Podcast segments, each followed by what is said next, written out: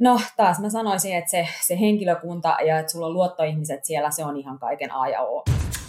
Tämä on Kiinan kyydissä, kauppalehden Kiina-podcast, jossa Suomen johtavat Kiina-asiantuntijat analysoivat nousevan talousmahdin muutoksen vaikutuksia niin yrittäjän kuin kuluttajankin näkökulmasta. Podcastin toimittaa kauppalehden Hongkongin kirjanvaihtaja Hanna-Minna Tanninen. Podcast on toteutettu yhteistyössä keskuskauppakamarin kanssa.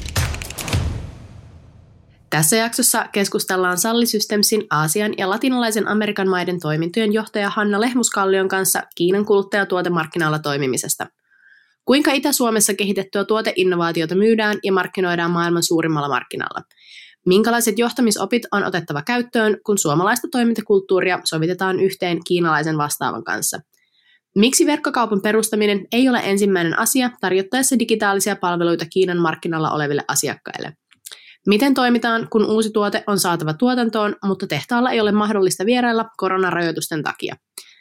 Tämä jakso on nauhoitettu 26. marraskuuta. Tervetuloa kyytiin! Tämän viikon jaksoon olemme saaneet vieraaksemme Hanna Lehmuskallion, joka toimii Salli Systemsin Hongkongin toimintojen johtajana. Tervetuloa ja kiitos kun tulit mukaan podcastiimme. Kiitos Hanna. Ihan ensimmäisenä, kerrotko, että, että kuka olet ja mitä teet? Okei, eli mä oon Hanna Lehmuskallio ja mä toimin meidän APAC-alueen ja LATAM-alueen operatiivisena johtajana. Ja tota, meillä on toimisto ja, toimi, toi, toimisto ja tuotanto Kiinan puolella, eli se on niin se päivittäinen homma, mitä mä hoidan ja johdan. mitä on APAC ja LAPAC? APAC ja LATAM.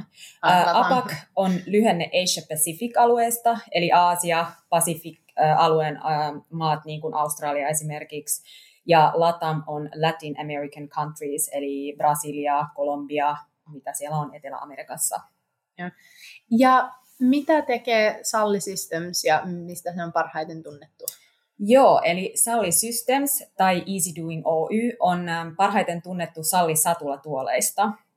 Eli äh, yritys on perustettu reilu 30 vuotta sitten Sahalassa, Rautalammilla, ja tota, meidän, meidän työ on mullistaa istuma, ist, istuminen, työistuminen.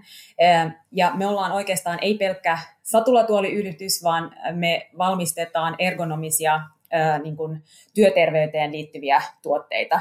Ja ja, ja itse asiassa ei pelkästään työterveyteen, vaan ylipäätänsä istumaterveyteen. Et esimerkiksi iso osa meidän asiakkaista on hammaslääkäreitä, koska heillä on, on, on niin kuin huonot ergonomiset työasennot, niin siellä on Salli Satulatuoli tosi hyvä tuote.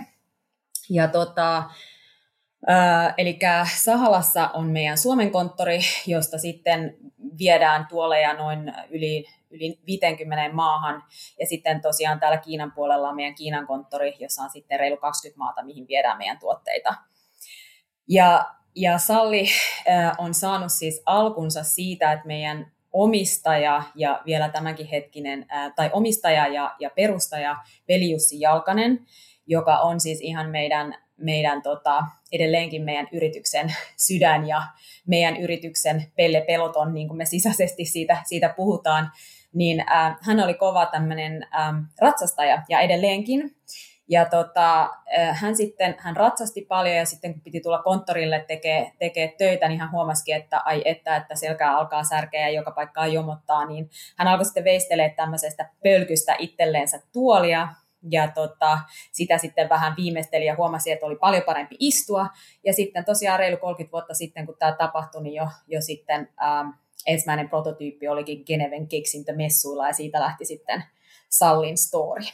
Tota, Rautalammilta Hongkongiin on pitkä matka, niin kerrotko, että mitä täällä Hongkongissa ja Etelä-Kiinassa tehdään, eli minkälaisia operaatioita teillä on tällä hetkellä? Joo, eli Shenzhenissä Kiinan puolella meillä on toimisto ja tuotanto, ja, ja tota, niin, niin sieltä tosiaan menee, menee tuotteet ja myynti näille edellä mainituille alueille, APAC ja LATAM. Mm.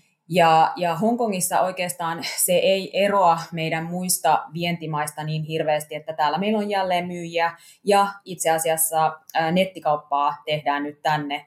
Ja se, sitä tehdään ehkä vähän testailumuodossa, että se tulee olemaan aika paljon pienimuotoisempi kuin meidän globaali nettikauppa, joka meillä jo on, mutta tota, katsotaan vähän, että voitaisiinko vähän testailla, että mikä voisi sitten Kiinan puolesta toimia, mm. tai Kiinan puolella toimia. Ja. Tuota, ennen kuin mennään kaikkeen, mitä pandemia on aiheuttanut tuotantoon ja kulkemiseen ja markkinointiin ja muuhun vastaavaan, niin pitää kysyä, että, että miten sitten Kiinassa markkinoidaan tällaista Suomessa tehtyä terveystuotetta, jota ei välttämättä tiedetä. Siinä, missä suomalaisen korvaan menee ihan täysiä läpi se, että, että joku on, on huomannut, että, että ratsastussatulalla voidaan sitten saavuttaa hyvä työergonomia, niin se ei välttämättä ehkä sitten käännykään Kiinan markkinoille suoraan. Eli kuinka te kerrotte tästä tuotteesta ja sen hyödyistä Kiinan markkinoilla? Joo, se on, se on tota, mielenkiintoinen kysymys ja mä sanoisin ihan eh, ehdoton ykkönen tai prioriteetti siinä on se, että on, on paikallinen ihminen, joka pystyy tätä viestiä siellä viestimään. Ja tota, me ehkä ei mennä niin paljon sillä ratsastuskulmalla, että sitten muita terveydellisiä näkökulmia, mitä me siihen voidaan tuoda. Ja itse, itse myyjät Kiinan puolella, niin, niin sporttisia, hyvinvoivia, elää hyvin terveellistä elämää, niin, niin auttaa siinä. Ja, ja toinen valttikortti on meillä tietenkin se, että se on Suomessa uh, Design from Finland, eli, eli Suomessa suunniteltu. Se on, se on iso, iso valttikortti siellä mä sanoisin, että tässä on kaksi, kaksi tota, tärkeintä asiaa. Ähm, siinä missä työterveys on kaikilla aloilla erittäin tärkeää ja, ja jokainen selkäkivuista kärsivä toimistotyöntekijä sen tietää, mutta kuitenkaan täällä päin maailmaa se työterveyskeskustelu ei ehkä ole niin pinnalla kuin, kuin Suomessa, että, että täällä se kulttuuri on enemmänkin niin, että tehdään paljon töitä. Ähm, minkälaisilla myyntiargumenteilla te sitten tavallaan menette sinne markkinoille ja miten te sitten tavallaan käännätte asian, mitä ei tavallaan ole olemassakaan täällä Kiinan markkinoilla, niin teidän myyntivaltiksi? Joo, no toikin on mielenkiintoinen kysymys ja se ehkä näin ähm, suomalaisena ja, ja varsinkin suomalaisella, joka tietää Salli Satulatuolin, ajattelee ensinnäkin työergonomiaa. Totta, se on Suomessa iso alue, mutta niin kuin mä aiemmin mainitsin, niin esimerkiksi hammaslääkäri ja hamma- terveydenhuoltoammattilaiset on iso osa meidän asiakkaista. Ja, ja täällä näissä APAK- ja LATAM-alueen maissa, niin siis mä väittäisin, että 90 prosenttisesti meillä on terveydenhuollon ja hammaslääkäri, hammaslääkärit asiakkaina. Niin se, se on oikeastaan aika helppoa, koska heidän työasennot on niin epäergonomisia, että hyvin aikaisessa vaiheessa he havahtuu siihen, että nyt, nyt tarvii, tarvii tehdä jotain tai, tai selkä, selkä napsahtaa. Ja he aika lailla niin kuin luonnollisesti hakeutuvat sitten meille. Niin, niin tota, se on suht helppoa. No lohdullista kuulla, että, että jos Suomessa tai länsimaissa on toimistotyöntekijöitä, joilla on huono työergonomia, niin se on lohdullista kuulla, että, että no niin päästä kyllä kaikilla muillakin, mutta, mutta, mutta hyvä, että hammaslääkärit näyttävät meille tietä. Tuota, tuossa jo vähän mainitsit, että, että teillä on erilaisia jakelukanavia ja myyjiä, niin minkälainen jälleenmyyjäverkosto teillä on ja, ja millä tavalla he sitten niin kuin pidätte heihin yhteyttä ja koulutatte heitä? Ja... Jälleenmyyjäverkosto suurin osa on, on, on niin kuin terveydenhuoltoon ja hammaslääkäreihin erikoistunut ja myy, myyvät suoraan heille sitten joko, joko ihan face-to-face tai net, nettikauppojen avulla. Ja, ja tota, miten me ylläpidetään niin kuin yhteyksiä heihin, varsinkin tällainen pandemian aikana, niin on, on lähinnä sähköposti ja, ja Skype, Teams-puhelut. Et aina varsinkin kun myydään isompi erä jonnekin, niin, niin varmistetaan, että sitten meidän myyjä on heihin yhteydessä ja tekee pienen recapin siitä, että miten meidän tuolia, tuolia käytetään. Koska sekään ei ole harvinaista, että varsinkaan jos on aivan uusi jälleenmyyjä, niin, niin tota, menee sinne eka lasti ja, ja tota, sitten alkaakin ehkä kuukauden päästä tulla viestiä, että, että nyt tulee palautetta, että, että tämä teidän tuoli on aivan liian kallis ja ei toimi. No sitten me pyydetään vähän lisämateriaalia ja videoita ja huomataan, että asiakas istuu ihan väärin sillä tuolilla. Eli nimenomaan se after sales on meillä todella tärkeä osa. Ja tuosta hinnasta mainitsit, että, että tuoli on ihan kal- todella kallis ja, ja kun täällä päin maailmaa niin on paljon tuotantoa, niin totta kai esimerkiksi just toimistokalusteissa ja muissa vastaavissa, niin on hinnassa paljon haitaria, eli ne toimistokalusteet on mahdollista saada paljon halvemmalla. Niin miten te sitten tavallaan ö, taklaatte tämän ongelman, että teidän tuoli on keskivertaista markkinoilla olevaa tuolia kalliimpi? No ensinnäkin laatu on parempaa. Me ei yritetä saada sitä halvinta mahdollista gaspringia meidän tuoliin ja halvinta mahdollista nahkaa. Mm. Että me, me yritetään sourcata mahdollisimman hyvälaatuista materiaalia, plus me pystytään antamaan takuu meidän tuotteille, riippuen tuotteessa on 2-5 vuotta, Suomessa se on peräti 10 vuotta, meidän muotoilu on ainutlaatuista, meillä on omat patentit siihen, että joo, on paljon tuonia, mutta esimerkiksi meillä se keskirako on tosi, tosi, tosi tärkeä, mm. plus se, että miten ne, ne kummatkin puolet siitä tuolista, miten ne on muotoiltu, ettei se purista väärästä kohtaa tai, tai purista verisuonia yhteen ja, ja happi ei kierrä näin, että siihen on mm. käytetty tosi paljon aikaa. Mutta, mutta täällä päin maailmaa monta kertaa se ajatus on, että, että jos saa jonkun halvemmalla, niin se on tavallaan hyvä diili ja sitten sä säästät rahaa ja, ja, ja nyt teidän pitää sitten ö, vakuuttaa paikallinen asiakas, jolla on käytännössä ihan ähm, loputtomasti valinnanvaraa siitä, että kannattaa ostaa tämä kalliimpi ja tästä kannattaa maksaa lisää, niin minkälaisia keskusteluja teidän myyjät sitten käy teidän esimerkiksi kiinalaisten asiakkaiden kanssa? Hmm. No, äh se, se takuasia on aika hyvä valttikortti, että se, se on niin kuin meidän myyjien mielestä yksi semmoinen, mitä ei, millä aika helposti saa, saa asiaa eteenpäin. Ja toinen on tietenkin se, että, että sitten kun se tuoli on ostettu meiltä, niin me ollaan aina siellä asiakasta varten. Meitä saa apua, me vaihdetaan, jos joku menee rikki, että et, jos sä jostain ostat halvan tuolin, niin se on niin kuin siinä, että sä ostat sen ja sitten sä yksin sen tuotteen kanssa, jos se vaikka hajoaa kahden viikon jälkeen.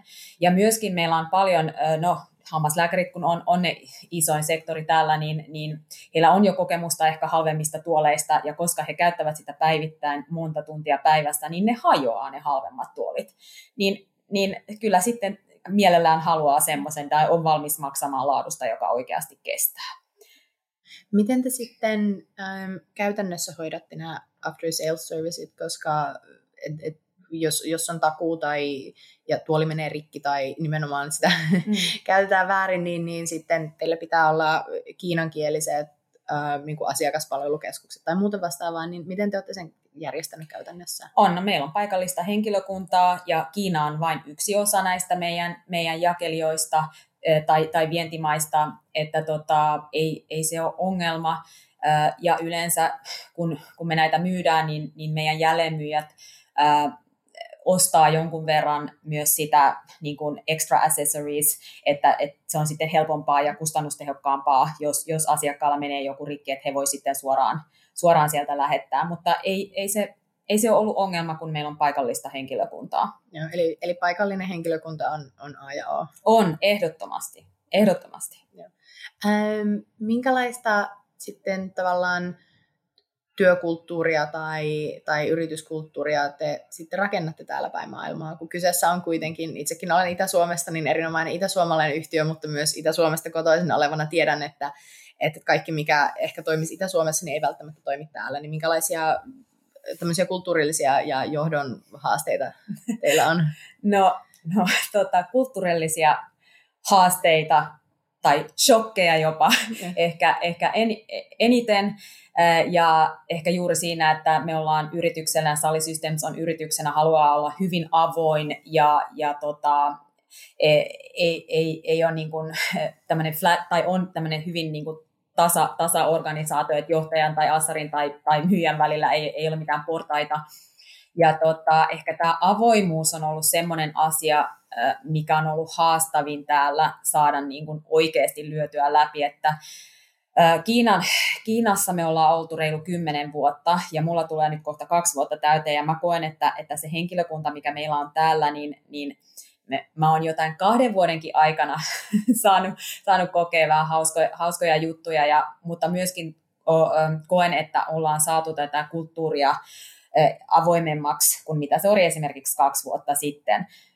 Johtuneen ehkä myös siitä, että, että, että on itsekin hyvin, hyvin avoin. Et esimerkiksi äh, viikkopalavereissa, kun mä aloitin, niin, niin mä, mä koitin niin kuin hirveän avo, avoimesti myös kertoa omi, omista niin kuin ihan työn ulkopuolisista asioista ihan siitä syystä, että mä saisin niitä vähän heräteltyä ja se, se oli kyllä vähän, vähän ehkä vikatikki siihen alkuun, että et, et, tota, kyllä musta tuntuu, että ne piti mua vähän homoillasena, mutta tota, Mutta mut nykyään just, just tälläkin viikolla maanantai viikkopalaverissa, niin musta on ihanaa, kun, kun tulee kysymyksiä, että no hei, että miten sun viikonloppu, mitä sä teit, ja sitten he alkaa kertoa, mitä he on tehnyt perheen kanssa ja näin, ja se on, se on mun mielestä hienoa, koska ei se välttämättä ole ollenkaan niin kiinalaisessa yrityksessä tai yrityskulttuurissa.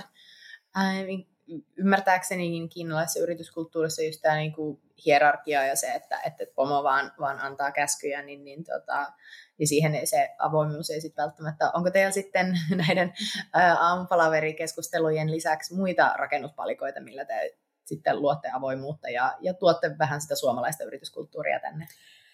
No joo, siis pandemian aikana er, erittäin vaikeaa, kun ei oikein pääse matkustaa. Et normaalisti me ollaan yritetty viedä niin kuin ainakin kerran vuodessa meidän henkilökunta ihan pääkonttorille Sahalaan, sinne, sinne kartanolle, saunomaan puusaunaan ja, ja kävelemään metsässä ja niin kuin olemaan eh, luonnon lähellä avoimesti. Ja se on niin kuin ollut heille hyvin semmoinen silmiä avaava, avaava asia, kun kaikki ollaan siellä nuotion äärellä yhdessä, yhdessä verkkareissa niin, niin tota, se on ollut iso, iso tota, ää, avustustekijä, mutta tällä hetkellä niin äh, mä, mä koen, että se, se mitä, mitä pystyy tekemään on ehkä vaan se, että itse on avoin ja itse niin kuin sillä omalla tekemisellä näyttää sitä, sitä esimerkkiä, niin kyllä sitten muut tulee siinä mukana.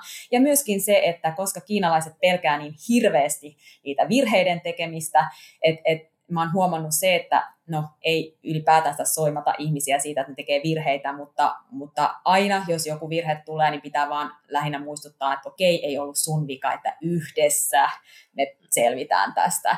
Niin ehkä sitäkin kautta on, on huomannut, että he sitten uskaltaa olla vähän avoimempia. Ja. Kyllä näin ihan perisuomalaisena, niin pelkään kyllä virheitä tosi paljon, että että, että tuommoinen yhdessä tästä selvitään, niin, niin kyllä, kyllä aina silloin tällä omiinkin työviikkoihin sopii.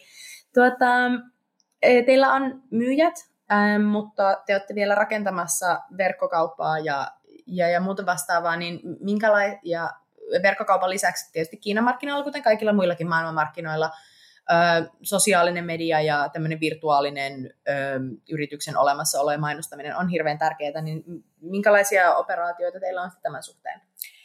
Joo, toi on mun mielestä henkkohtaisesti tosi mielenkiintoinen asia, koska mä mä tuun vahvalla retail-taustalla, jossa, jossa tietenkin on nähnyt, kuinka niin kuin tämä e-commerce kasvaa aivan valtavaa vauhtia, miten, niin kuin, miten niin kuin nopeatempoista se netti, nettikauppa on.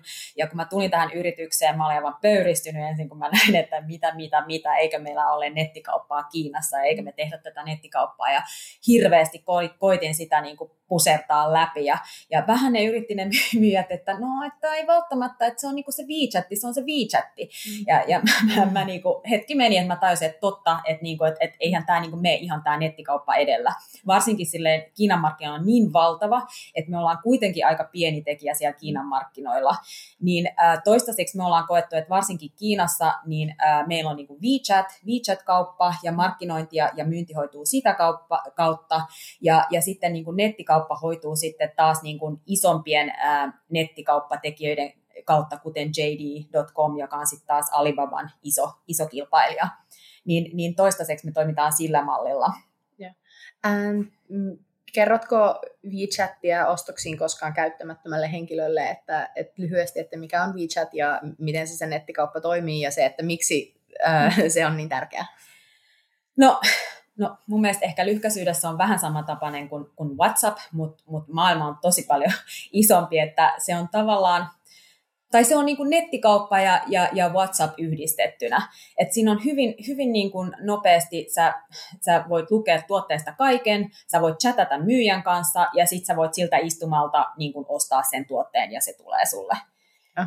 Eli WeChatissa sä voit vähän, koska WeChat on vähän niin kuin, um, niin kuin yhdistelmä kaikkia kyllä, muita palveluita. Kyllä, Eli kyllä. sitten se WeChatissa voit seurata niin kuin Instagramin tapaan jotain yritystä, ja sitten jos sä löydät kyllä. sieltä jonkun tuotteen, niin sen Kyllä, voi ostaa. kyllä. ja sitten sä voit, niin kun, sä voit näyttää kavereille samalla sharea niitä, niitä niin kuin kuvia yeah. ja tuotteita, ja mitä sä oot ostanut ja mitä sä oot löytänyt ja, yeah. ja näin.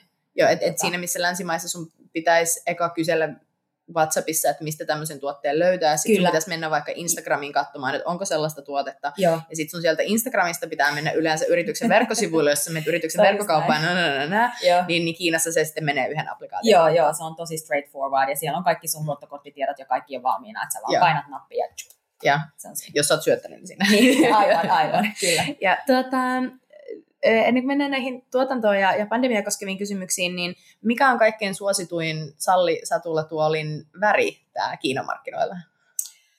No, kyllä se niin kuin on edelleenkin musta, mutta punainen tulee kyllä siinä rinnalla hyvin vahvasti. Mutta se johtuu musta ehkä myös siitä, koska tota, niin, niin, ää, meidän edullisin malli tulee, sen pääväri on, on musta, kun se on tehty sellaisesta materiaalista, että se musta on se musta ja punainen. Ja. Mm.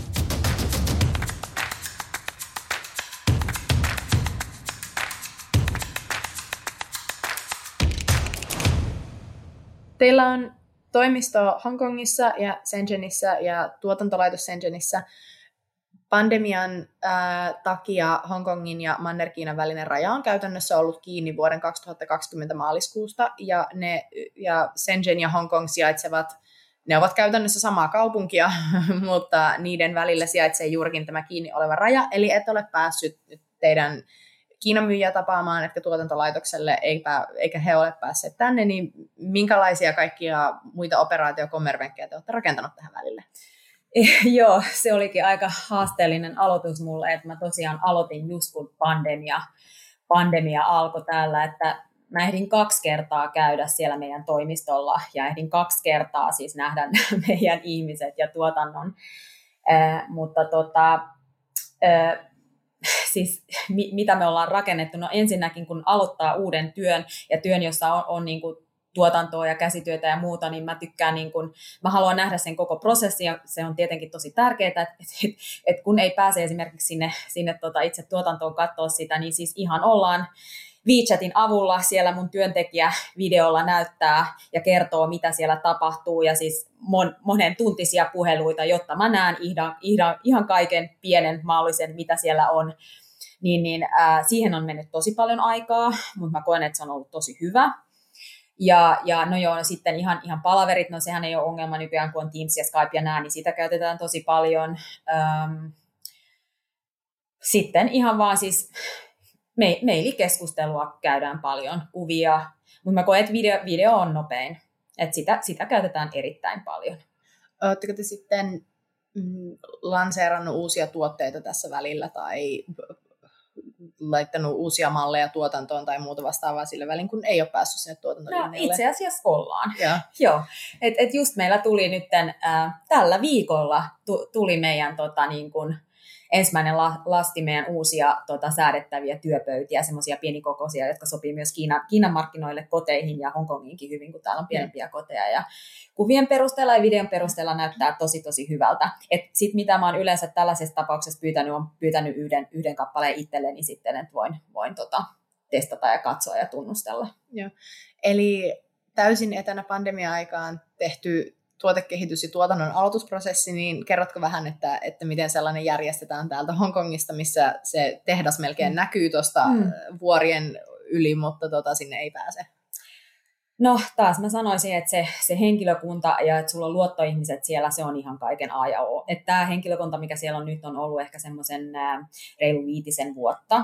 Ja, ja tota, luottamus on sitten myös äh, niin kuin Suome, Suomeen päin kunnossa. Ja Suomessa meillä on siis toinen, toinen tota, tämmöinen niin kuin kaveri, joka, joka tota, niin kuin auttaa tästä tuotekehityksessä ja tekee pelkästään, pelkästään sitä, niin, niin erittäin tiivis kommunikaatio sinne, kuvia paljon. Sitten, sitten mitä, mitä mä painotan täällä meidän puolella, että ennen kuin sitten menee tuotantoon, niin mä haluan todellakin nähdä niin kuin kunnolla kaikista kulmista sen, että miltä se näyttää, että se, se, se tota, laatu oikeasti vastaa sitä meidän premium-laatua, mitä, mitä on, koska siinä täytyy kyllä edelleen olla aika, aika tarkka, että siinä on vähän eroa, niin kuin mitä, mikä kiinalaisen mielestä on hyvää laatua ja mikä suomalaisen mielestä on hyvää laatua. Mutta se vaan, kun tarpeeksi monta kertaa kysyy ja pränttää ja varmistaa, että onko varmasti, niin kyllä, kyllä se sitten toimii. Joo, ja videopuheluita ja Joo, se joo, kyllä. Ja... Niin kuin yksi kuva kertoo enemmän kuin tuhat sanaa, että kyllä se niin kuin toimii. Oletko sitten tässä välillä niin päässyt rekrytoimaan uusia ihmisiä tai muuttamaan organisaatiota tai muuta vastaavaa ja jälleen kerran et ole päässyt paikalle, mm. koska näiden pandemian rajoitusten takia? No varsinkin tuotannon puolella on ollut, ollut niin kuin, äh, parikin rekry, rekryä päällä ja on, on tullut uutta, uutta jengiä, mutta mut on sitten myös lähtenyt, että et ehkä me ei olla sieltä nyt tehty semmoista ihan lotto, lottovoittorekrytointia, mutta onneksi, onneksi sitten muuten, muuta isompaa rekrytointia ei ole ollut tarvetta tehdä. Yeah. Ja nämäkin on sitten jälleen kerran paljon vain videopuheluita ja videopuheluita. Ja, ja sitten se on ehkä aika mielenkiintoista esimerkiksi tuotannon puolella, niin meidän, meidän ihmiset siellä puhuu pelkkää Kiinaa. Itse mm. en puhu Kiinaa niin, että voisin heidän kanssa jutella, niin sitten mulla on siinä meidän yksi toinen henkilö, henkilöstöstä tulkkina, että yeah. haastattelu tehdään niin, että kysyn kysymykset englanniksi ja, yeah. ja sitten hän siinä tulkkaa. Ja, ja, ja kaikki kolme samassa videoneuvottelussa. Kyllä, ja, kyllä, ja, joo. Joo. Ja mikä, mikä olisi ennen pandemiaa kuulostanut ihan niin kuin, että ei, ei tuollaista voi tehdä. Kyllä, mutta joo, joo, kyllä. Jos ää, Kiinan rajat ovat kiinni vielä tota, seuraavan vuoden, niin kuin ennustetaan, että, että on mitään virallista tietoa, ei ole, mutta tällä hetkellä ei ole näkyvissä, että, että Kiinan rajat aukeisi ja sinä olet täällä ja, ja, ja tuotanto on, on Shenzhenissä tai ihmisiä on on siellä ulkopuolella, niin miten sä sitten luulet, että et, et, et, niin kuin millä aikataululla ehkä mahdollisesti tehdään muutoksia, tai, tai voiko tällainen tilanne sitten niin kuin jatkua loppujen, lopuksi kauhean pitkään? Mä näkisin, että ehkä ei, ei, ei voi jatkua kauhean pitkään, tai silloin ei ainakaan synny edistystä, että jos miettii, että haluttaisiin vaikka laajentaa meidän tuotantoa, niin se vaatisi jo muuttoa toiseen, toiseen paikkaan, että sitten tilat käy pieneksi ja näin, niin, niin semmoisen tekeminen etänä, ainakin tällä hetkellä koen sen hirveän haasteelliseksi ja riskialttiiksi, että siinä voi mennä liian monta asiaa mönkään. Mutta mä en myöskään näe, että jos, jos ensi vuosi jatkuu samanlaisena kuin nyt, kun kuitenkin Kiinassa on, on elätään hyvin normaalia elämää, ja siellä voidaan käydä, käydä expoissa ja näin, ja, ja nämä niin expot-messut on meille mm. tärkeä, tärkeä osa-alue, niin, niin siellä meillä on jo hyviä suunnitelmia ensi vuodelle menossa, että meidän, meidän kannalta ensi vuosi näyttää oikein valosalta, vaikka, vaikka olisi tämä sama tilanne. Niin, äh, siis niille, ketkä on, on todella kyllästyneitä jo pandemian seuraamiseen, niin, niin äh, siinä missä Euroopassa tautimäärät ja muut nousee, niin Kiinassa käytännössä niin kun on purettu koronarajoitukset jo joskus vuoden 2020 loppupuolella ja siellä eletään aika normaalia elämää, mutta siellä sitten, jos tulee joitain yksittäisiä koronavirustapauksia, niin sitten tulee aika, aika kovat tuota, koronavirustoimet, että siellä voidaan pistää miljoona ihmistä eristyksiin tai pakkotestata hetkessä. Öm, koska tehdas sijaitsee Kiinassa, mutta osa asiakkaista sijaitsee Kiinan ulkopuolella, niin sitten näitä pitää kuljettaa. Ja kuten tiedämme, näiden konttien hinnat ovat aivan ö, tangentilla ja, ja, ja on paljon myöhästymisiä, niin miten te olette sitten sumplineet tämän asian? Joo, no se tosiaan, tosiaan tuntuu, mutta sanotaanko näin, kun kaikki, kaikki on samassa veneessä, niin ymmärrystä löytyy, että sille ei sitten vaan voi mitään, ja, ja toki, toki huomataan se myös meidän, meidän tota myynneissä, mutta onneksi vastapainoksi täytyy sanoa, että Kiina on sitten taas vetänyt niin kuin todella hyvin ja tasapainottaa sitä, sitä venettä sillä, että siinä mielessä on ihan, ihan kiva, että on, on toimintaa sekä Kiinassa että Kiinan ulkopuolella, mutta mä, ei, ei, se, ei se onneksi ole ollut ongelma, kun ymmärrystä, ymmärrystä riittää molemmin puolin. Et se on vain asia, jolle ei sit voi mitään, että tilauksia sitten vaan, vaan pidetään sisällä siihen asti, kunnes on ihan oikeasti pakko tilata, mutta sitten tuleekin kerralla ehkä vähän isompaa tilausta. Että.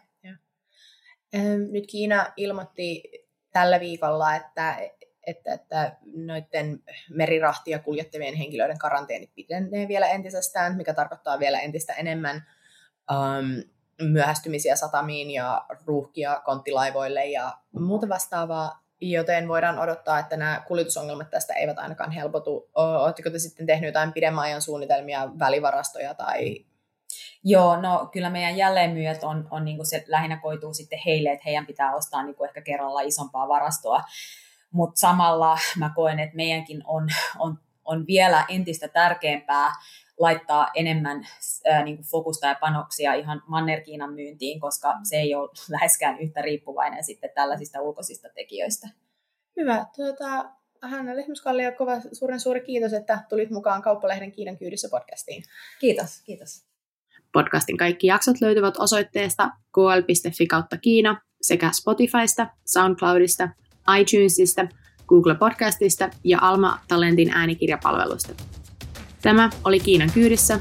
Täällä Hanna Minna Tanninen, Hong Kong.